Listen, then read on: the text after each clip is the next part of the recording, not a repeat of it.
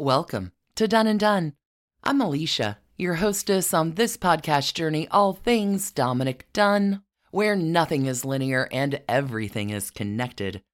Thanks for joining me for this episode, continuing in our Palm Beach Chronicles. It seemed like a fine time to talk about two of the most infamous Palm Beach divorcees, each with their own unique story. Dominick Dunne talks with both of these ladies on his visit to Palm Beach for Vanity Fair, and I think is really lucky to get an insight into both of these women at this particular time, 1986. Who are the two ladies in question today? Gregg Dodge and Roxanne Pulitzer. Dirty divorces, dirty dealings from the high society set, and two really interesting women. From Dominick Dunne's piece, The Women of Palm Beach, again, April 1986 from Vanity Fair, our man Nick will write. Palm Beach goes to a lot of people's heads. Although plenty goes on alcoholically and sexually in the upper circles, the real Palm Beachers tend to forgive one another's transgressions. I always have to do over my phone book each year because of all the divorces, a well known hostess told me. Usually, you start to hear about the divorces in April after the season. At one party I attended, the guests were regaled with hilarious accounts of how a friend of theirs, an outraged wife, had taped romantic telephone conversations between her husband and her former maid, whom he had set up in West Palm Beach. Another tale, told with sadness, concerned a lady whose life had recently nosedived after several divorces into alcoholism, drug addiction, and unfortunate liaisons, culminating in a marriage everyone frowned on, followed by her almost immediate death. It is only when social figures go public in the newspapers with their transgressions that the others can be and are unforgiving. Gregg's not allowed in anyone's house, was a line casually said about Gregg Sherwood Dodge Moran. Roxanne has been squeezed out, was another line I heard about Roxanne Pulitzer, as if she were a Florida orange. For these two ladies and many other less publicized ones, the paths of Palm Beach have been rocky. Although Mrs. Dodge and Mrs. Pulitzer continue to live in the environs of the grand world they were once a part of. Today they are like fallen angels, cast offs in the social scheme of things. Their futures are in the hands of literary agents, paperback publishers, and television producers, if, but only if, they tell it like it was. Today, we're going to Tell it the best we can. Two ladies, very different stories in our high society, Palm Beach world. Let's investigate.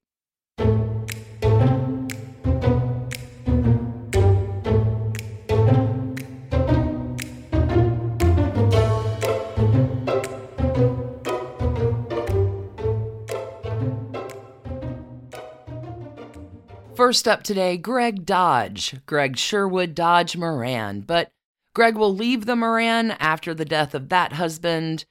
Oh, friends, Gregg Dodge, kind of a legend. The divorcee that never was. Gregg has an incredible story. Small town girl, kind of looking for a little bit more in life, and ends up married to rich, rich, rich, and manages to blow it all with a little stardom and some scandals in between. You know Dominick Dunne wants a line in on this one when he comes to town. Gregg has had quite a history by the time our man Nick makes it down to meet her in 1986. In his time in Palm Beach, he'll inquire, this is Dunne writing, Do you ever see Gregg Dodge? I asked a lady who once worked on ball committees with her. Gregg and I don't have the same kind of friends, she replied. Do you ever see Gregg Dodge? I asked another lady who once knew her well. I saw her at Razook's trying on a full length mink coat. She must have gotten an advance on that mini series of hers. She thought for a moment and then added, No one sees Gregg Dodge anymore. So this is 1986. What has happened so that no one sees Gregg Dodge anymore? Dominick Dunne will see Gregg Dodge when he visits Palm Beach in his quest to find the real Palm Beach. And we're going to talk about that particular meeting. But, friends, our man Nick writes her bio that, whoa, simply put, is a paragraph with a lot to unpack about our girl, Gregg Dodge. We left with no one sees Gregg Dodge anymore. Dunne will continue writing from this point to give a bio on Gregg Dodge. I saw Gregg Dodge, Dunne writes, and she still looks like Lana Turner, with whom she once acted in The Merry Widow. Gregg was a little girl from Wisconsin whose real name was Dora Fjellstad. She became a Miss America contestant and later the Chesterfield girl. At 27, married Horace Dodge, the automobile heir, had a son by him, became his widow after several months of separation, inherited $13.5 million, married her bodyguard, Danny Moran, who used to be a New York cop, lived in a mansion in Palm Beach, a Fifth Avenue apartment, an estate in Greenwich, Connecticut, a house in the south of France, a country house in Windsor, England, and a yacht, the Delphine, 355 feet, which had a crew of 55. She went bankrupt had all her possessions sold out from under her by court order to pay her creditors, went through more lawsuits than you could count, including one for libel against her one time best friend, Mary Sanford, the Queen of Palm Beach. She was with Danny Moran in their bedroom when he shot and killed an intruder, and within hearing range when he shot and killed himself. She is currently living in reduced circumstances in Palm Beach with her son, John Dodge, 32, and her small grandson. That is quite a précis. But Gregg's story is so much more dynamic than what Dominick Dunne fits into that paragraph. Her story is way more than a paragraph. Let's unpack it a little bit before we get to our man Nick meeting up with Gregg Dodge in 1986. Gregg Dodge, again, born Dora Mae Fjellstad in New York on October the 21st, 1923. Dora Mae, as she was named at birth, was three years old when her mother moved to her hometown of Beloit, Wisconsin, and Dora was adopted by her mom's new husband, Mons Fjellstad. Beloit is where it's at. Dora Mae's going to grow up there. She'll graduate from Beloit High School in 1941 but the thing for Dora Mae, small town living, tiny, tiny dreams, no thank you. Dora Mae has bigger, bigger plans. There is a wonderful piece I found from the Beloit Daily News. This is Dora May's hometown. The piece was written by Deborah Jensen DeHart. This is July 24th, 2011. I loved this particular piece because it really did round out a bit more about Dora May, about Gregg in her younger years. Deborah Jensen DeHart does a really nice job at filling out what I think is the spirit of Gregg Dodge. I want to take us into the article here. Again, all sources are on doneanddunne.com. Deborah Jensen DeHart writing from the Beloit Daily News. Well, Recently, I learned Dora May died in Palm Springs, Florida, in an apartment. She would have been about 87. Remember, this is 2011. Gregg Dodge has just passed away. The obituary, which ran, was short and to the point. Deborah Jensen DeHart continues. She died May 27th, and a short graveside service was held July 6th in Royal Palm Beach, Florida, according to the Palm Beach Post. She is survived by her son, John Dodge Sr., and grandson, John Dodge Jr. For the sake of our investigation, I am going to read that obituary. I think it means a little bit more with Deborah Jensen DeHart continuing to round out Gregg a little bit more. This is from the Shiny Sheet, the Palm Beach Daily News, July 5th, 2011, written by Shannon Donnelly. Gregg Dodge heiress, actress, and socialite dies. Gregg Dodge, a former resident of Palm Beach and colorful socialite, died Friday, May 27, 2011, at the age of 87. Born in New York on October 21, 1923, Dora May, as she was named at birth, was three years old when her mother moved to her hometown of Beloit, Wisconsin, and Dora was adopted by her mother's new husband, Mons Fjellstad. A strikingly beautiful young woman, she moved back to New York immediately after high school and transformed herself from a small town Midwestern girl to a sophisticated city beauty, enrolling in the Powers Modeling School, changing her name to Gregg Sherwood, and switching from brown hair to platinum blonde. After her first brief marriage ended, she returned to work as a model and an actress in small roles on television, stage, and films. She played the role of a showgirl in The Merry Widow with Fernando Lamas and Lana Turner, the likely genesis of erroneous reports that described her as a showgirl. Her number of husbands is a matter of debate. Some sources say four, others cite five. Her romances, however, included Joe DiMaggio and Dean Martin. She was 28 when she met the married 51 year old automobile heir, Horace Dodge Jr. Two years later, he divorced his fourth wife. The pair married immediately after and had a son, John. The couple moved to Palm Beach, where Gregg Dodge became active on the charity and social scenes. She once wrote, Men are the silent black tie bystanders whose most important appendage is a checkbook. She spent Dodge's multi million dollar fortune freely until in 1961 he filed for divorce, telling friends, I can't afford that woman anymore. Horace Dodge died before the divorce was final, and although he had excluded her in his will and essentially died penniless, she successfully sued his mother for millions. Two years later, Gregg Dodge, by then in her 40s, married Danny Moran, 30, a former NYPD police officer whom she had hired as a bodyguard. Mr. Moran died by suicide in 1978. Mrs. Dodge who after Moran's death dropped his name, dabbled in publishing, producing a short lived society tabloid that was ultimately unsuccessful in spite of her edgy observations. I spit fire, she once said in an interview. I always have and I always will. In 1978, she filed for bankruptcy after amassing $3.5 million in debt. A year later, she was arrested for grand larceny after misappropriating money from her son's $8 million trust fund. John Dodge posted his mother's $100,000 bond. She eventually pleaded guilty to taking $434,000 from her son. The sum included $75,000 fraudulently obtained from a New York bank. Mrs. Dodge is survived by her son, John Dodge, and her grandson, John Dodge Jr.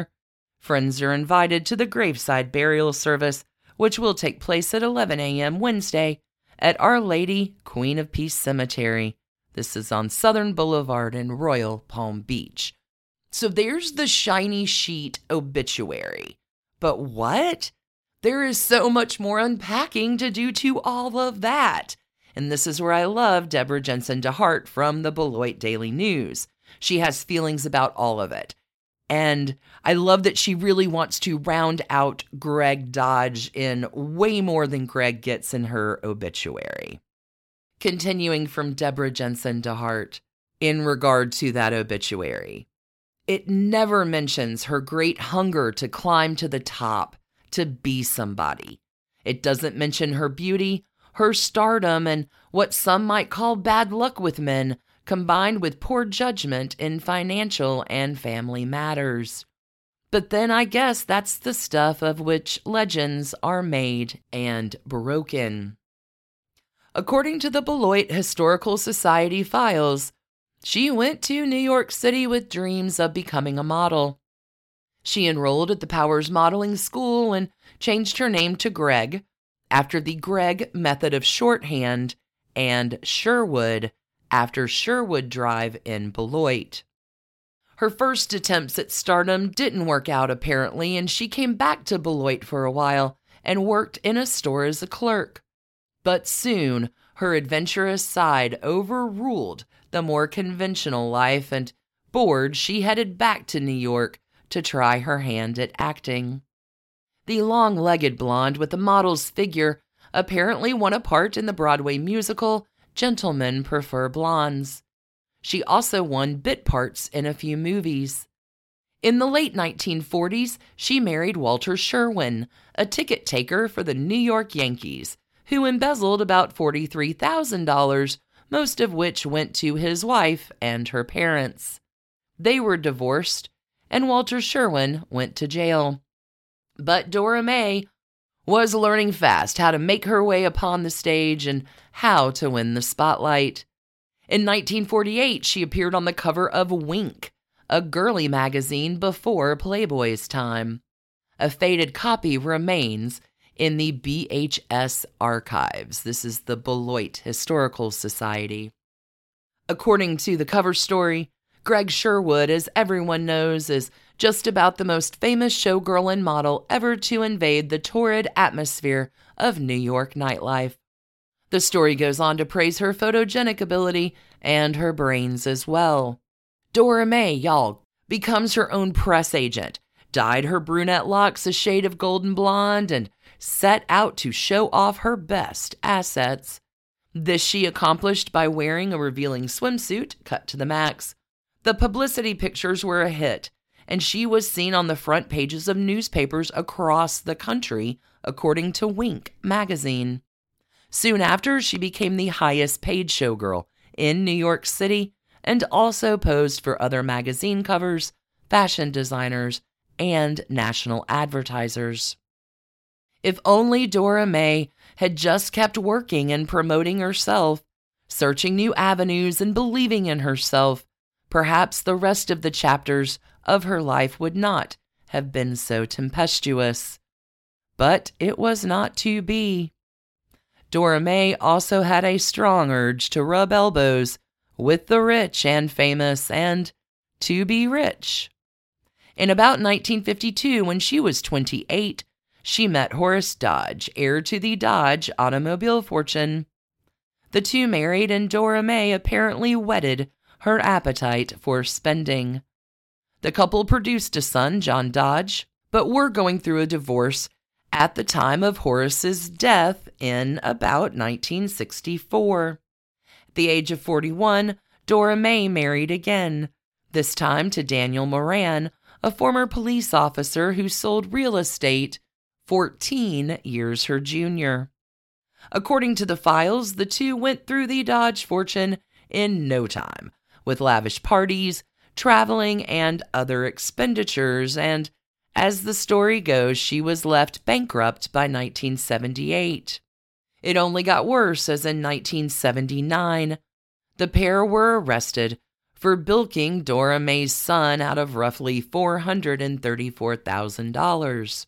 In the end, Moran killed himself. Dora May was never sent to jail. She was 57 at the time. Gregg Dodge will meet our man Nick in 1986 and hear Dominick Dunne. After unpacking that initial introductory paragraph, Dominick Dunne will continue from the women of Palm Beach about meeting Gregg Dodge in reduced circumstances in 1986. Dunne writes She didn't want me to go to her house.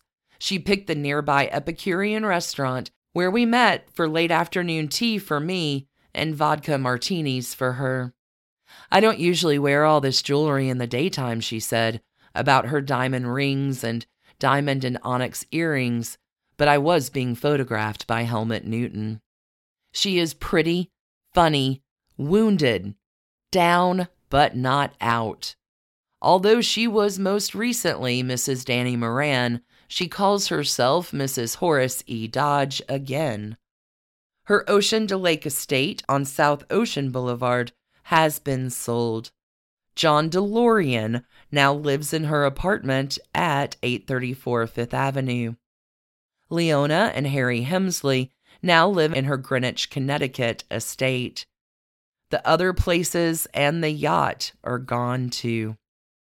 She is used to telling her story and tells it well, as if she were pitching it to a producer or an editor.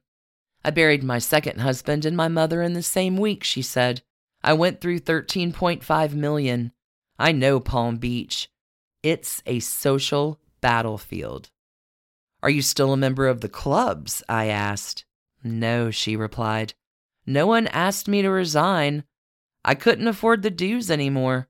Now, if I joined, I'd have to pay up past dues, which are fifteen or twenty thousand in each club. Do you ever hear from any of the people you used to know down here? She replies, The women are generals down here. They run everything. The men just become black tied, silent bystanders. Mary Sanford and I used to run this town socially. Nobody gave a party without checking with us first. Many people in Palm Beach think they're social, but they're just ticket buyers, meeting other ticket buyers. True society in Palm Beach is in the home. Do you ever hear from any of the people you used to know down here? I repeated. Her eyes filled with tears. We sat for a moment in silence. And Gregg Dodge responds, I don't choose to see those people. I haven't wanted to see anyone. I've been recovering my energies. It is a bit sad here because to recover her energies in this time period, that's exactly what Gregg Dodge is doing. I'm going to take it back to Deborah Jensen Hart here to conclude. The last 30 years of her life are somewhat of a mystery. In the Beloit Memorial High School Alumni Directory, it lists Dora F. Dodge as the owner and publisher of IS Publishing Incorporated, which could mean International Society Publishing. Whatever road she chose next, apparently, it led her away from the glamorous life of a wealthy, jet setting socialite and the tabloids but those who knew her have not forgotten her great beauty and the vitality for living she once possessed. Comments posted on her obituary in the Palm Beach Post include Gregg had a zest for life and smiled in the face of adversity.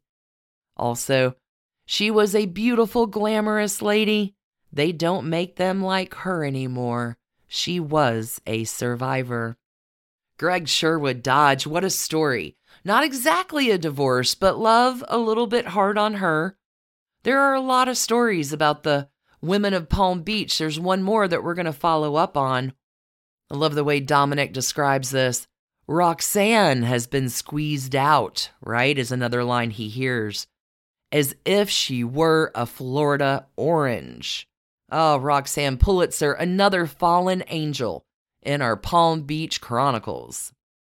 We have heard the name Pulitzer mentioned throughout this month of stories. Let's go ahead and dive into this bit of the saga. For the divorce of Peter and Roxanne Pulitzer was scandalous.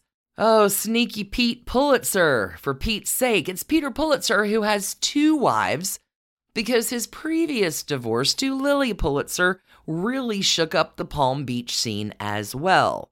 Peter's first wife, the infamous Lilly Pulitzer. And ah, what a love story they have. And it's okay that that one didn't work out. Because here comes Roxanne. But goodness, unlike Gregg Dodge, who has some television and film stardust attached to her to get her into the scene, Gregg Dodge runs the scene with Mary Sanford, Poor Roxanne Pulitzer never stands a chance. Now, I have covered both Peter Pulitzer's divorces, the first one to Lilly, the second to Roxanne, over on Trashy Divorces in full detail. I'm not going to rehash all of that same material. Please do check the sources for links to those episodes if you want the full unveiling of those divorce sagas but I am going to take our essential players in this Lilly, Peter, Roxanne, up to our man Nick, meeting with Roxanne in 1986. Let's go ahead and set a baseline on Peter here as he is the center in both divorce dramas, with the worst really, really being Roxanne. Born Herbert Peter Pulitzer. Oh, he's going to be known as Peter. He's born March the 22nd, 1930. Herbert Peter is the son of Herbert Pulitzer, known as Tony, and Gladys Munn. Want you to remember the last name of Munn. That's M U N N, two N's.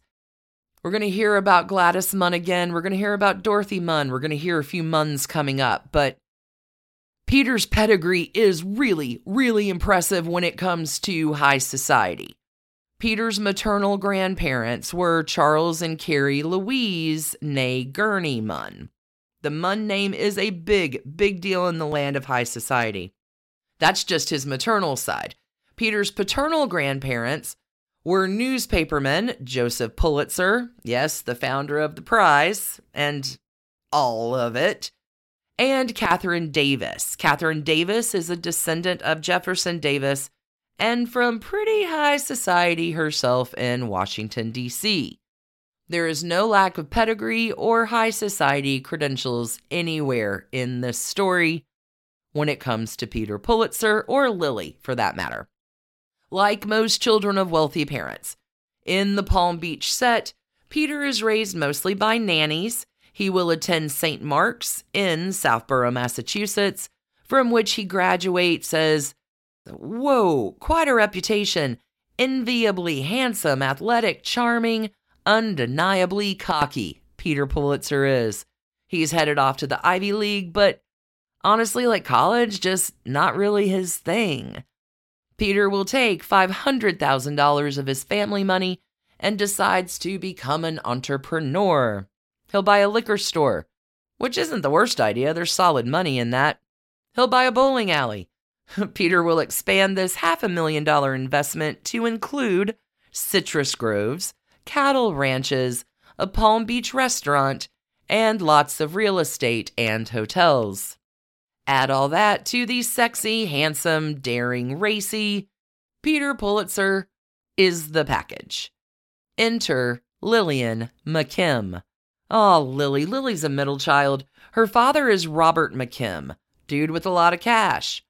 But Lilly's mother is even richer. Her name is Lillian Bostwick. Lilly's mom and dad both old line families, but Lilly's mom, Lillian, her grandfather, Jabez Bostwick, was one of the people who helped Rockefeller, Flagler, and Harkness create the Standard Oil Company. Lillian Bostwick is that kind of rich. Bostwick, where have we heard that name before? Let's spiderweb and tie that together. Lillian Bostwick is the sister of Albert Bostwick, who we remember is the second husband of Molly Wilmot. Lilly's mom, Lillian, will marry again. As soon as she and Robert McKim get divorced, Lillian remarries again pretty much immediately to Ogden Phipps. Ogden Phipps is the son of Henry Carnegie Phipps. Yes, that Carnegie. Ogden's grandfather, Henry, is the second largest shareholder in Carnegie Steel. Ogden Phipps's mother's side is equally as moneyed. Like, researching all of this is a very, very expensive and very well connected rabbit hole. Lillian, Lilly Pulitzer's mom, having fallen in love with Ogden Phipps, he's a racing legend. It is said Ogden Phipps pays Robert McKim $1 million to give Lillian her divorce. Lilly, middle child in all of this aftermath, life is pretty good. Uh, everyone loves Lilly. She attends all the right schools, she has all the right friends, including the Bouvier sisters, Jacqueline and Lee. The Phipps family and the Pulitzer families, the Bostwick families, every name we heard, the Carnegies, the Munns, they're all connected. They're all in this Palm Beach set. Peter and Lilly will meet in 1950 with all the romantic coconuts and island breezes, and soon enough, Peter and Lilly fall in love and off they go to Maryland. They elope. Peter and Lilly come back, settle in Palm Beach. they'll buy a cozy clapboard house on Lake Worth. And when I say cozy, please know the kitchen can seat 40 folks. Peter and Lilly throw legendary parties. It's a place everybody wants to go, full of kids, dogs, music, energy, fun. And they live there year round because that's where all Peter's business interests are, right? Orange groves. And Lilly kind of looking for something to do. She's helping out, squeezing orange juice in the groves for her husband Peter. Life gets messy, squeezing oranges, and here's where Lilly, tagging up with her friend Laura Clark, begin to create her quintessential designs with a little help from Jackie Kennedy. Jackie Kennedy and her daughter two of the first to appear in print in the Lilly Pulitzer shift dress, and the rest is history. Lilly also during this time in her marriage with Peter has four kids. But hey, four kids, the Lilly Pulitzer brand is born. But unfortunately, the marriage between Peter and Lilly is falling apart. They divorce as quietly as they marry. Peter and Lilly Pulitzer split after 17 years of marriage in 1969. And this divorce shakes up Palm Beach. It's the couple that was always so solid and so in love. And what happened to them? And now all the other Palm Beach society set begins to worry. What could happen to us? Could that same thing happen to us? And it's a big scandal. But don't worry, Lilly's fine. She quickly will remarry Enrique Rousseau, one of those Cubans with all the money, and former business partner of Peter Pulitzer, and good on them. Enrique and Lilly, they live happily ever after, all things are good. But Peter Pulitzer is not to be outdone.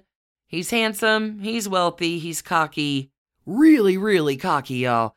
And living life as a single man, and now that he's divorced, Peter doesn't have any need to hide his sleeping around. He'll spend from 1969 to mid 1970s single, flying free, having fun, Woohoo! 1975, enter Roxanne. It is in Palm Beach at a party that Peter is attending.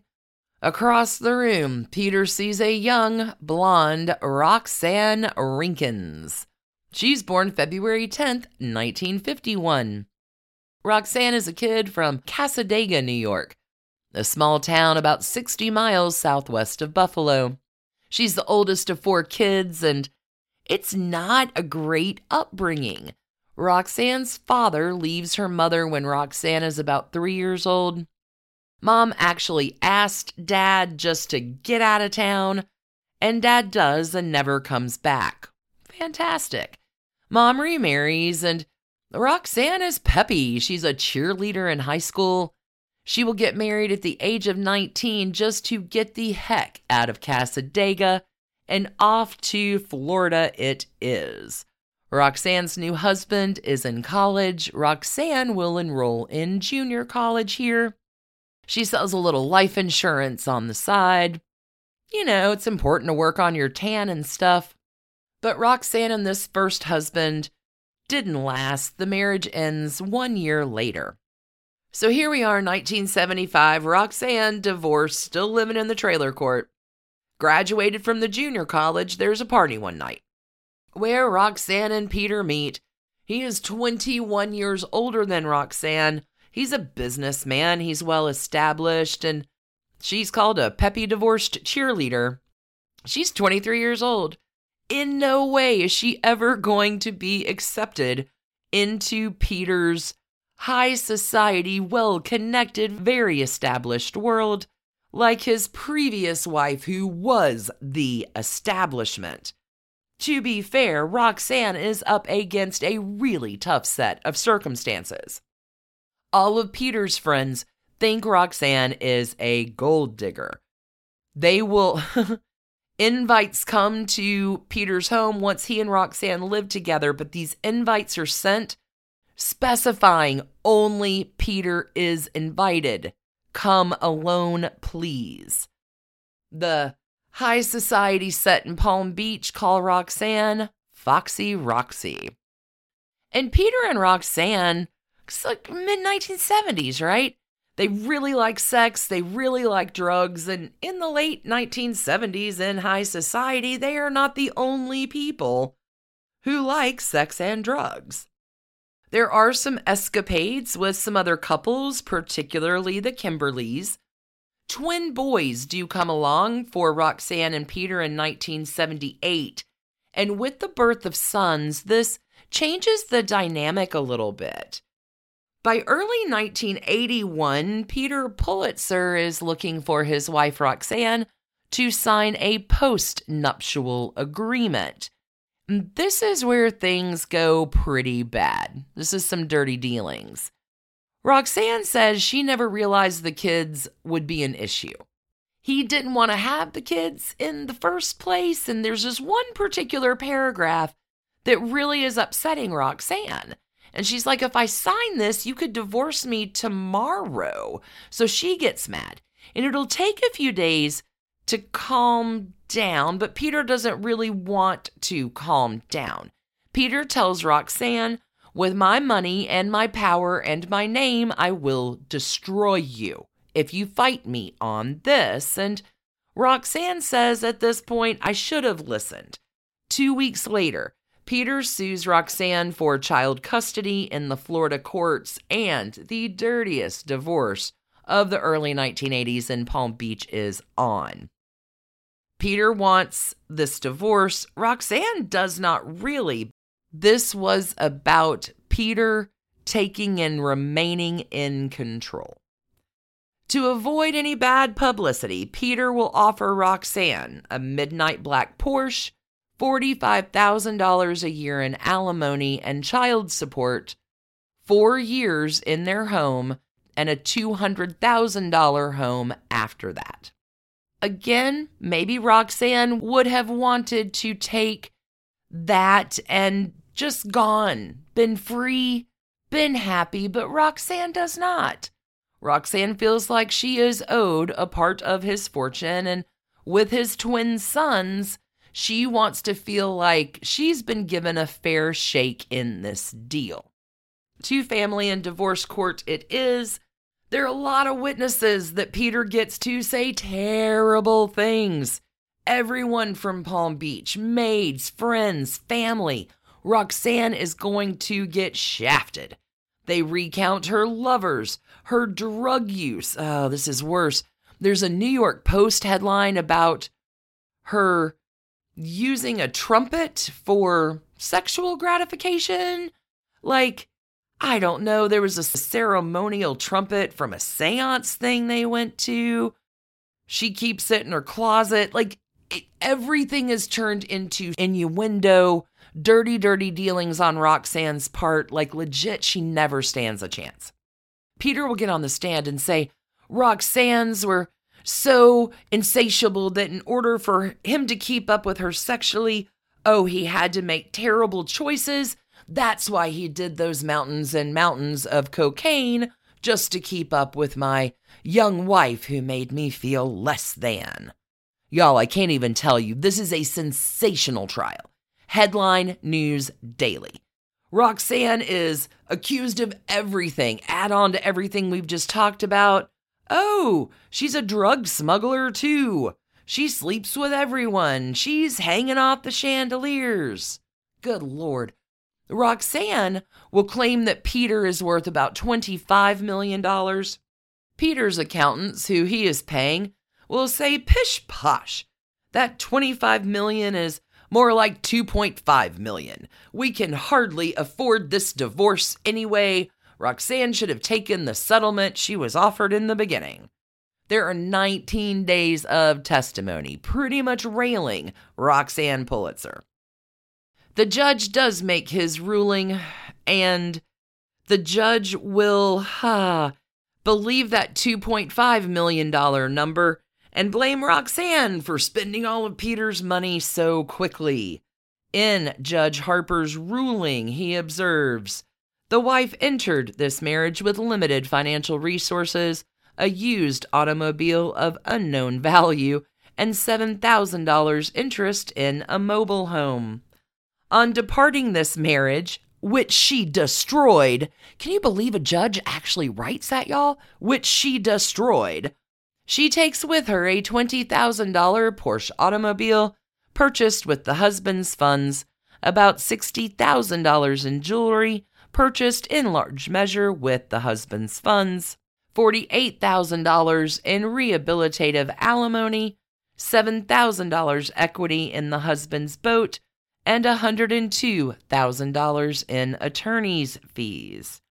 The judge will continue in his ruling. Primary physical residence of both children shall be with the husband, subject to frequent, continuing, and reasonable contact and visitation with the wife.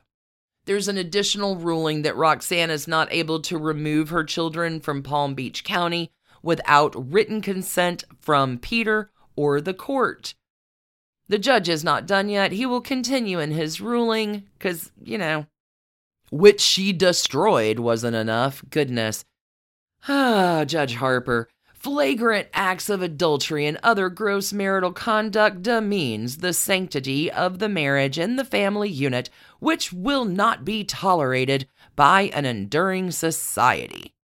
It is improper to permit an errant spouse to destroy a marriage and then claim benefits equal to those which would have been enjoyed had the marriage remained intact.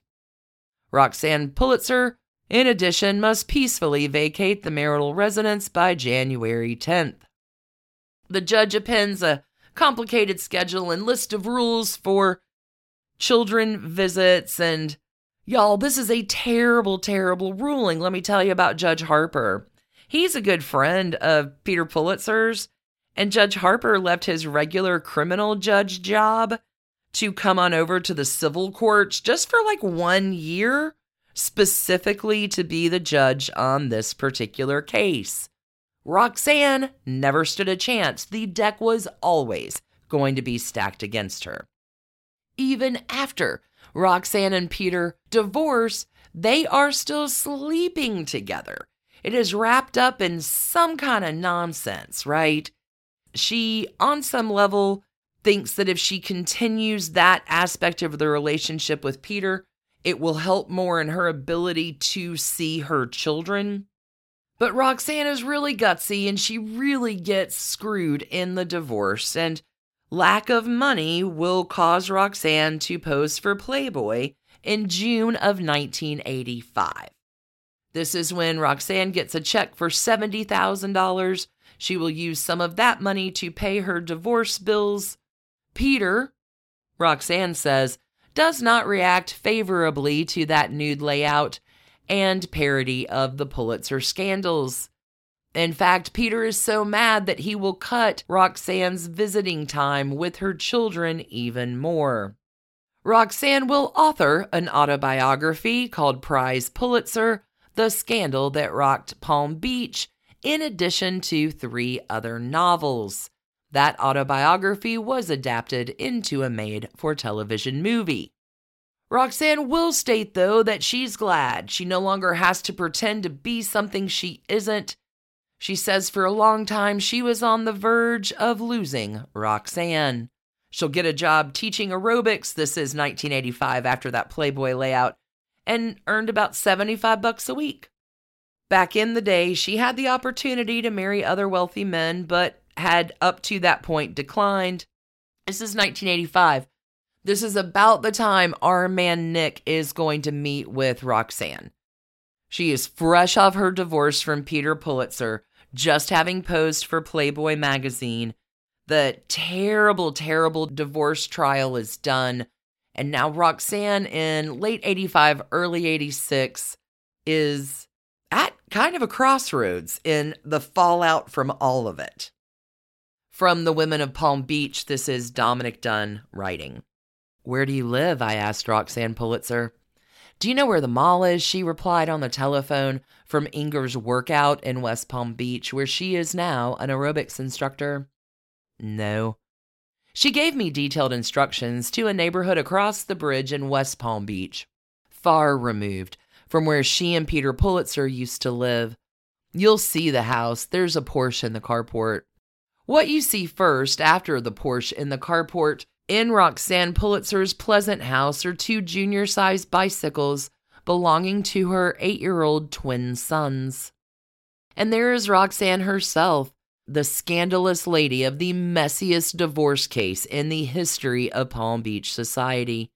After all the stories of cocaine addiction, sexual promiscuity, and lesbianism, I expected her to be defensive, but she isn't. Roxanne, who was married to multimillionaire Herbert Peter Pulitzer for seven years, got a measly $50,000 in the divorce settlement. I said, I read somewhere you lived in a dump. Roxanne replies, I did right after the divorce, but it wasn't fair for the boys to come from Peter's house to my little place. I got some money when I posed for Playboy, so I decided the twins and I were going to have a nice place for a year. I'll probably have to move out when the lease is up, unless something happens from the book I'm writing or the mini series. How often do you see your sons? She says, I lost custody of the boys, so I only get to see them four days a month. And I wasn't even declared an unfit mother. It's a jip. When you run into people from the clubs, do they speak to you? They were cool to me at first, but after I did Playboy and was on the Phil Donahue show, some of them sided with me.